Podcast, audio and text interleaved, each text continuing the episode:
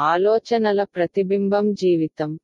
మన జీవితాలు కొంతమందికి మిస్టరీగా ఉండవచ్చు. మనం లేని జీవితాన్ని కొందరు ఊహించలేరు. మనం సంతృప్తికరమైన జీవితాన్ని గడిపామని ఎప్పుడు చెప్పగలమో మీకు తెలుసా?